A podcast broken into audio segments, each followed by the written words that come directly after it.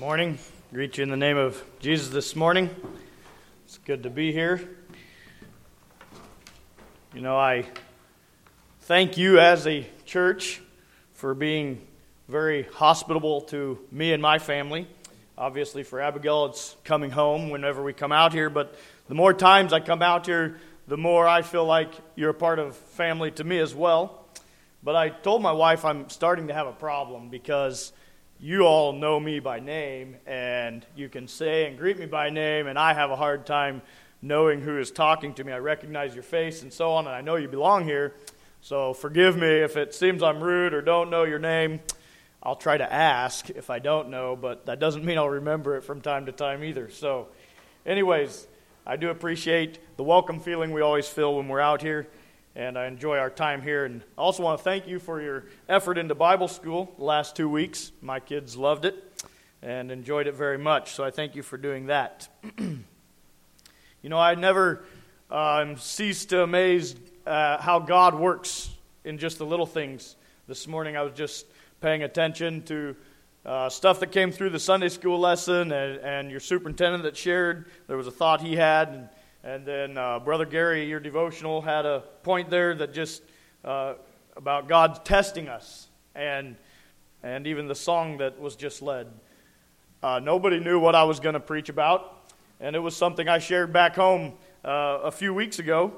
But I'm never uh, surprised anymore with how God works those things out. Just those little details that He puts together for us. We serve an amazing God, and it has nothing to do with me. It has all to do with Him and who He is, and so.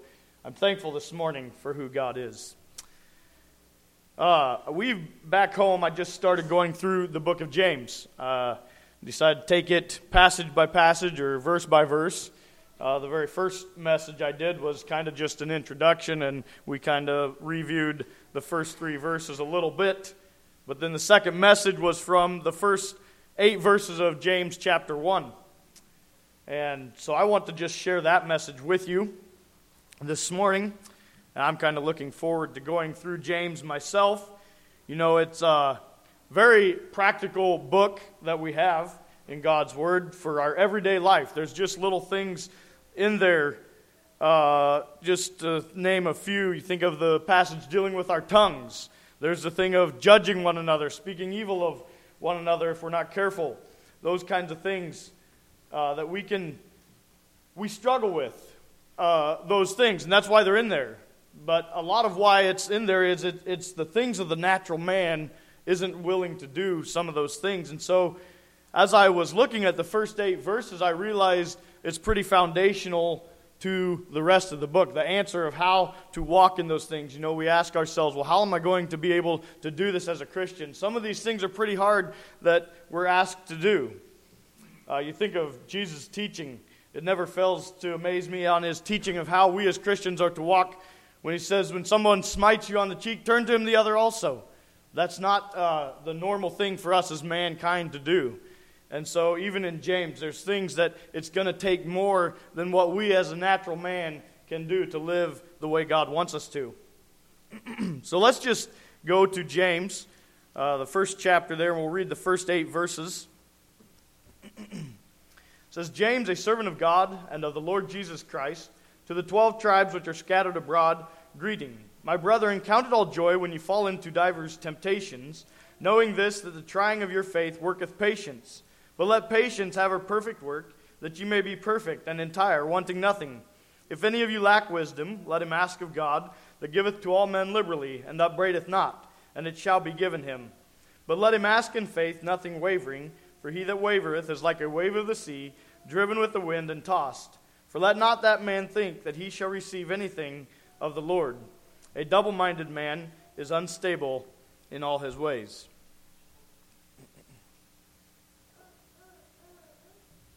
So many of you are familiar with the way this passage starts. James, a servant of God, the Lord Jesus Christ, to the 12 tribes which are scattered abroad. And in the introduction, I did more of a, a study on that James being a leader of the church in Jerusalem, and now he's writing to those that probably were a part of his church, and then they were scattered because of the persecution. and as he's writing to them, he uh, tells them, he's encouraging them he says, Count it all joy when you fall into diverse temptations. So they had already experienced some pretty extreme things, trials, these temptations that he's talking about, tests that God had allowed in their lives. They have been displaced from their homes, their workplaces, their churches, and so on. So everything they knew of a comfortable everyday lifestyle had been disrupted, and they had went on to somewhere else. And you take the time of this writing now, and I'm not sure what these believers were facing, not that they necessarily were facing trials at that particular moment, but James it seems he knows that when things become settled, you become into your own little comfortable area in life. We all kind of know what this is like. Living in America, we settle into our communities, our jobs, and so on. The temptation is there to kind of forget about the trials that can come. And how will we face them? But James tells them to face them with joy. Count it all joy, he says, when you fall into these diverse temptations, different kinds of trials, and, and so on. Not a temptation of evil from Satan so much, but a trial that God allows in our life. you know, something that I believe whenever there's persecution of the church, when a man understands that uh, anything he says for Christ could end his life, or he could be punished, or tortured, whatever it is, he tends to draw closer to God when there's a hard thing in life of that nature. However, when we have a time of peace and freedom to worship God at our own will, we can kind of tend to become slack. And we don't take our Christian life as serious as we should, maybe sometimes. And so I believe for us living in America, that is more of a temptation, probably. We don't face the persecution that other countries have in the past, or maybe that our forefathers were under as well. but it's not uncommon for tests and trials to come. And so then, how will we face those things that come to us? but he tells us to count it all joy when you fall into those temptations, those trials. And we should take that trial and turn it into something that glorifies God instead of the opposites. Sometimes we become bitter. We become discouraged. We allow ourselves to have self pity for us. Why do I have to go through this? That can be the thing that we end up going to in the natural man. but you know, Jesus said something about what's in the heart will come out. And so, what will be the difference of a person that counts it all joy and someone that does not count it all joy when he falls into those temptations? You know, our friends are probably the ones that see what's in our hearts. Maybe thoughts of anger and self pity. But if we take it with joy, what are the things that are going to come out? Maybe words of praise to God, regardless of the trial I'm going through. Words of confident trust in the Lord. They'll be able to see where we gain our strength to walk through those difficult times.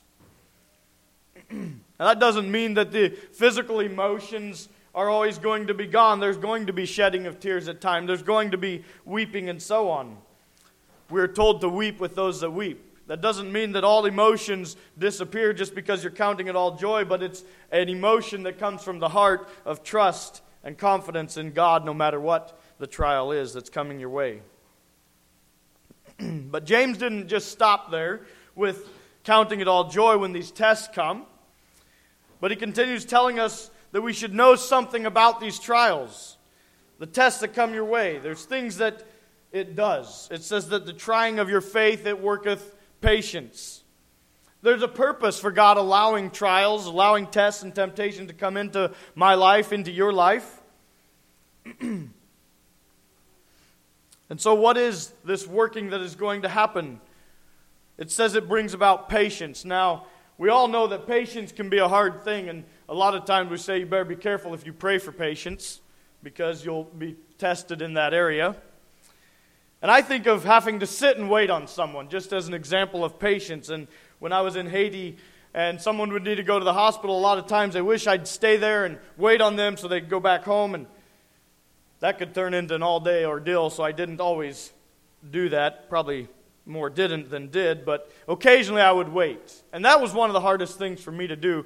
You may not know me as well as my wife probably does, obviously, and those that know me, I'm kind of a person that likes to get things done. I don't like to sit around. And so sitting and waiting on people was definitely a, a struggle for me. But when I think of patience without complaining, sitting and waiting without complaining, being kind in my response even when I have to wait, being gentle to those I'm waiting on. But in this context that James is dealing with here, I don't know that that definition of patience holds up to the meaning here. This verse would then be saying these tests and trials make you a patient person that you can just sit around and wait on people real nice. They make it easy for you that way. But the Greek word here means cheerful endurance, constancy. As you think about the trying of your faith, bringing about a positive thing in your Christian life, I think this word endurance maybe gives us some light on this. To undergo without giving in. Think about that for a moment. Take into considering the thought of having to endure being tortured for Christ or facing death. What about being tied to a stake?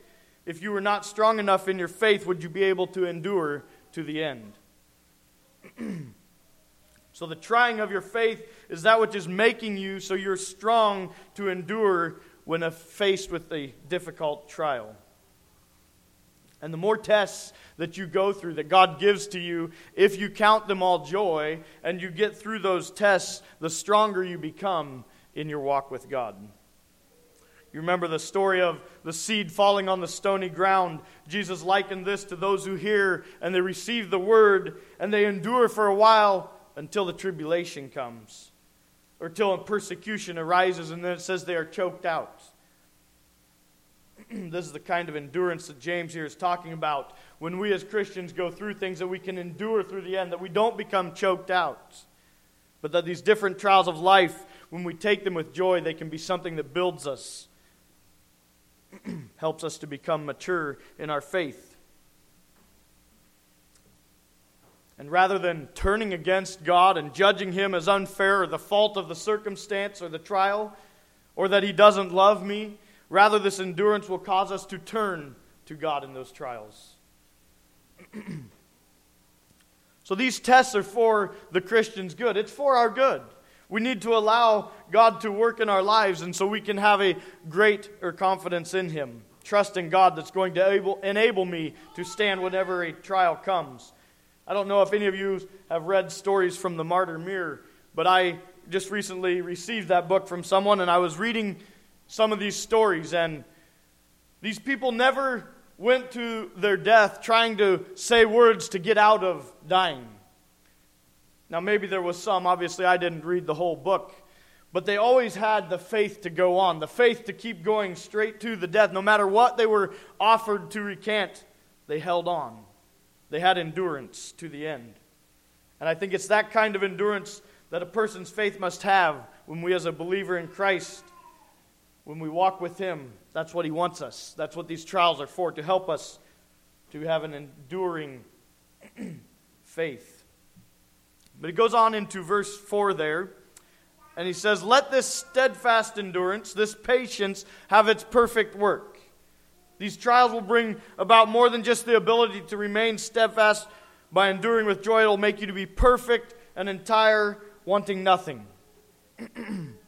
Does this word perfect mean you'll become a totally sinless man and never make a mistake again? Let's think in the context of the subject here. We have a Christian and he has a goal, and that is to become more mature, to grow, to become stronger. Remember Paul saying that he speaks as unto babes, desiring the true milk of the word. You know, we all start somewhere in our Christian life.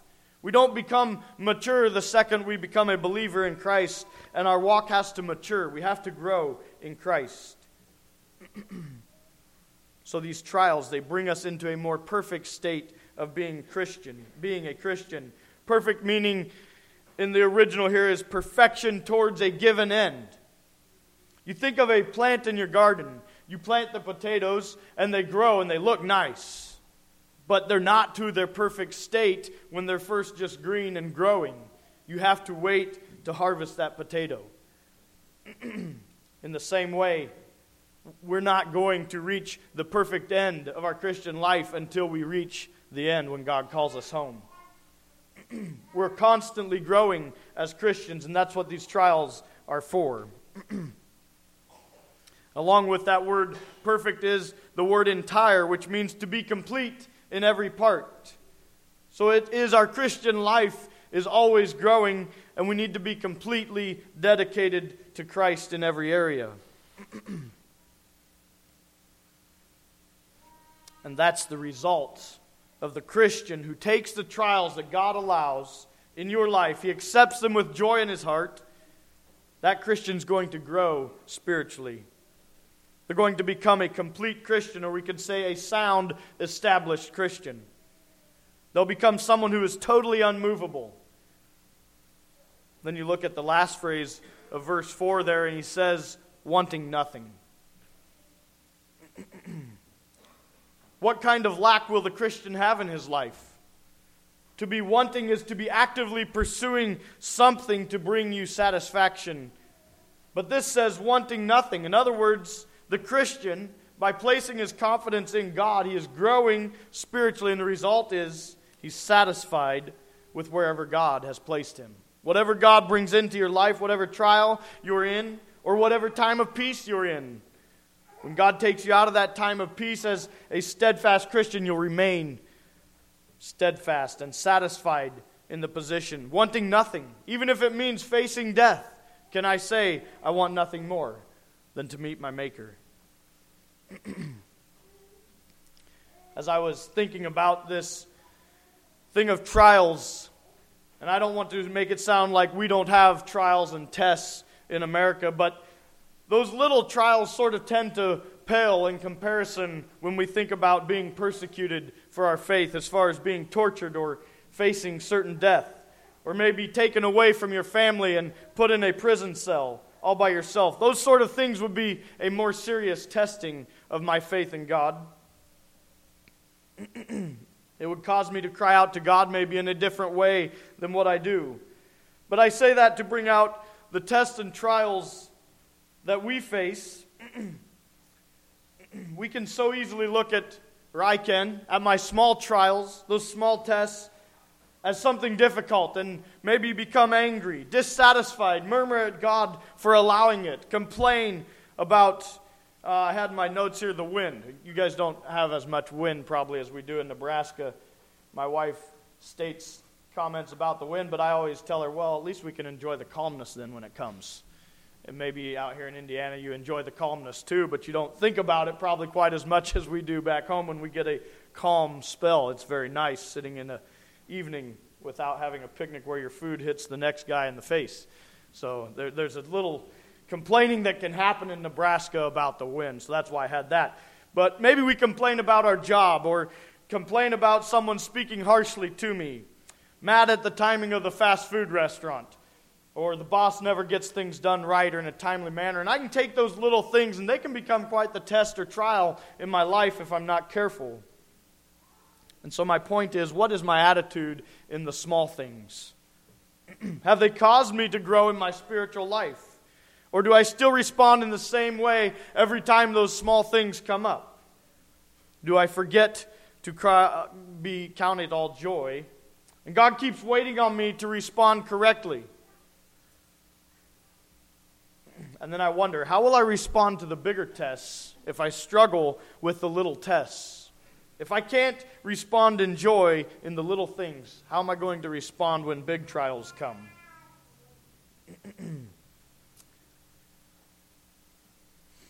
You know, every one of us faces these day to day things that can test us. And in the midst of them, they maybe feel a little unbearable, feel like we're not going to be able to get through those things.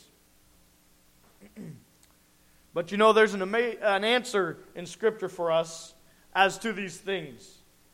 And that's the amazing thing about our God and His Word is that it's full of answers to our problems in life. It may not be spelled out specifically for your specific trial with 10 tips to get out of this trial and to make it through, but there's something that we've been given in God's Word here. we go to verse 5. He says, If any of you lack wisdom, let him ask of God. How many of you are willing to admit that you lack wisdom?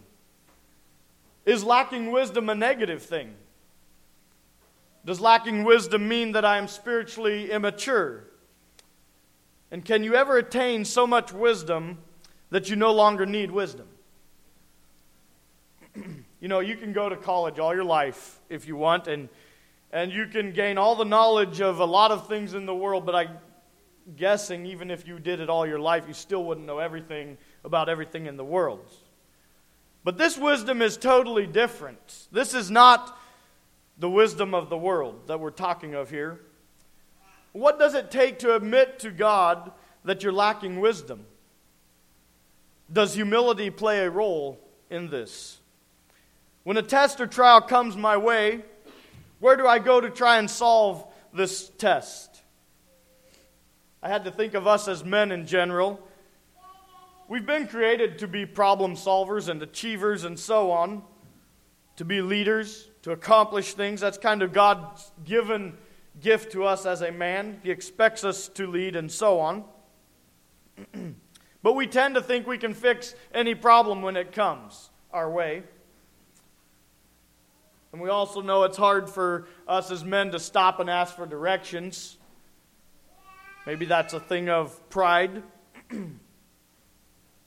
but you know, God, He's put it in our care to do those things, to lead and so on, but He wants to be a part of that leading and he's, that He installed within us. so, when it comes to these tests, is it better to try and solve it ourselves? Or should we acknowledge that we are lacking wisdom and seek it from the hand of God? you know, I believe most of the struggles, the trials that come our way, that become too hard for us to solve and they never turn out very good for us in the end, they end up being my own faults. Because of my pride getting in the way, and to admit that I need wisdom, it takes humility on my part. Being willing to ask God to give me wisdom. and why wouldn't I desire to seek God's wisdom?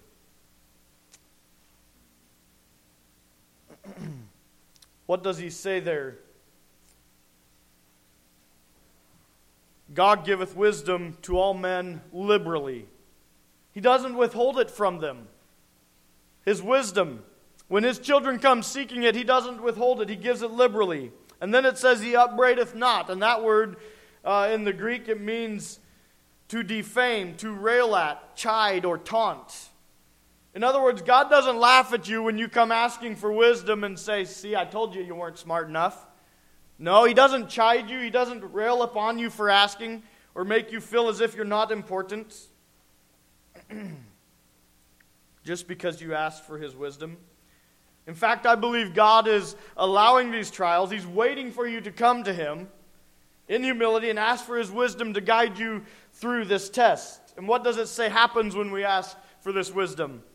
Well, it might be given to you if God feels like it at the time. No, it says he shall be given. what a promise. Why do I struggle on how to move forward in the difficult things that come my way in life as a Christian? And I think Christians, we should be the most decisive people that move forward without doubting or asking if we should or shouldn't do something. He says right here if you lack wisdom, all you have to do is ask God who gives it freely, and will give it to you. So someone comes to you and asks you, to go onto a mission field, how long does it take to find the answer? Well, I talked with my boss, and I talked with my mom and dad, and I talked with my parents. I discussed it with all of my friends, and so on. and I got a lot of different answers, and I'm almost more confused than I was. Did you ask God?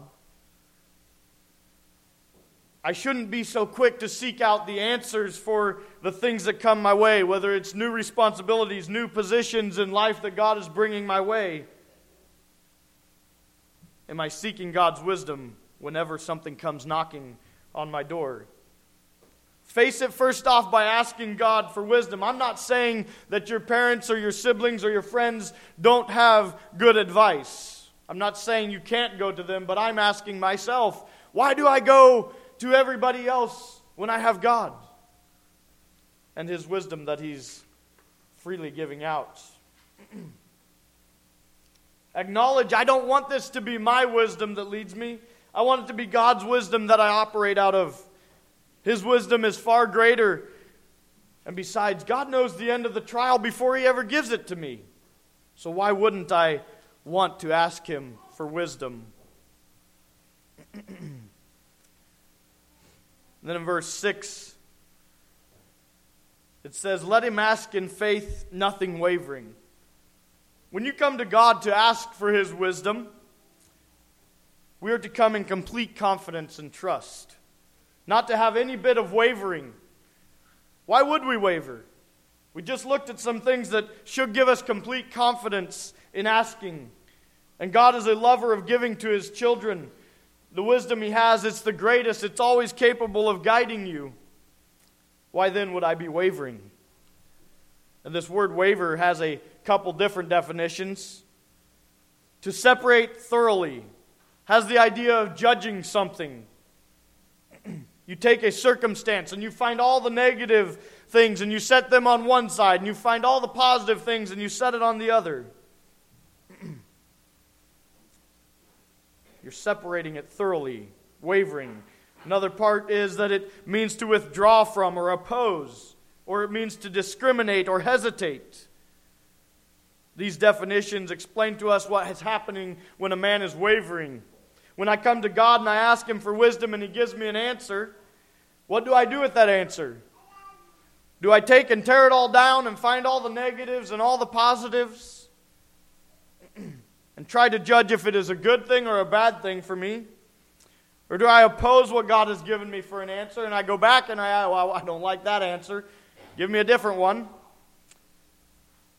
or do I hesitate when God answers? Why should I waver when it comes to asking God for His wisdom? If it's the greatest wisdom, and given out of desire by God, then why can't I completely trust Him?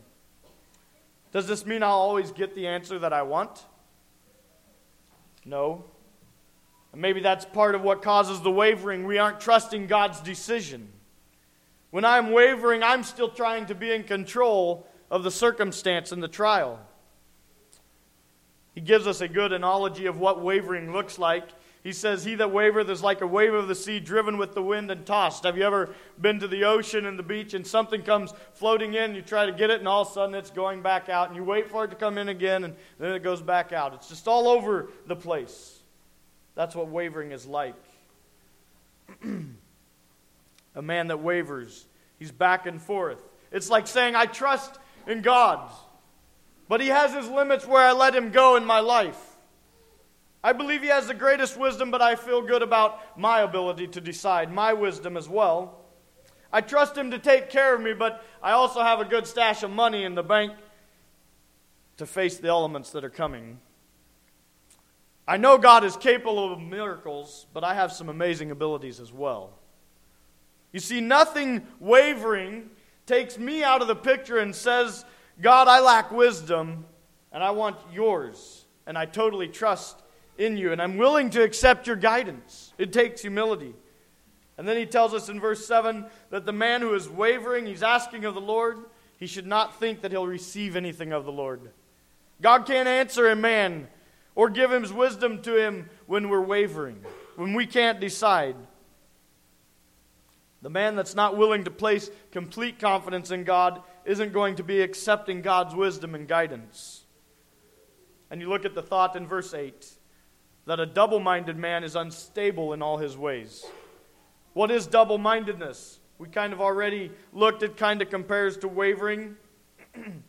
but it means two spirited, not being able to take a stand one way or the other. The one is saying, I trust in God, and the other is saying, I need to be in control. Two minded. I believe it's easy for us as Christians sometimes to look at this idea of being a double minded man and thinking that I don't have that struggle. but as you think about it, it's two different spirits that are struggling there. It's the old man wanting to be in control, and the new man having to put the old man to death. And when we become a believer, that must be what happens is we put the old man to death. But that doesn't just happen once. That struggle is still going to be there in my life.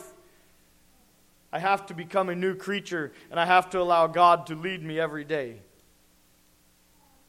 We can't be wavering back and forth between the old man and the new man, saying, I trust in God, and then the old man saying, I have abilities and wisdom as well. and he tells us this man is unstable in all his ways. Unstable, always changing, never taking a stand. Do you think that type of a man could stand in types of trials and tests that come his way? Let's go back to verse 3. It says, Knowing this, that the trying of your faith worketh patience. Or we could say that the trying of your faith worketh endurance. Or we could say that the trying of your faith worketh towards making you stable. Do we see the total contrast between the stable and the unstable? When we face the test with the joy of the Lord in our heart and we accept whatever it is that God has for us in complete confidence in His wisdom, that it's the greatest, and I can humbly acknowledge that I lack wisdom, totally in confidence, we can know that God will give us wisdom if we ask for it. God is going to give me His wisdom because He said He would if I ask for it. I can completely trust whatever guidance it is He lays out before me for that specific trial, that specific test. I don't have to judge that wisdom and try to tear it apart and decide if His answer is good or not. There's no reason for me to waver when it comes to seeking God's wisdom. It doesn't need to be tested, it doesn't need to be uh, held to man's wisdom. There is no other wisdom that God's wisdom can be compared to. Am I willing to trust in His wisdom? Is God's wisdom the answer to how to apply all these practical things in the book of James? All the ways that we walk in life, every area. When we struggle, what we talk about this morning, our marriages, the responsibilities of husbands and wives. And sometimes we have those battles within our relationships. And so you think of that. How are you going to walk through those? Are you going to go seeking out every book and every man that's ever dealt with this and every counselor? Or are you willing to go to God and ask for wisdom? His wisdom is what I need in my life every day, no matter what I face. And if I can do it with joy, no matter what trial comes, humble myself, ask for His wisdom, He's going to be there to guide us. So I encourage you, continue seeking God's wisdom. Live a life that's pleasing to Him by having Him a part of your life, of your daily decisions.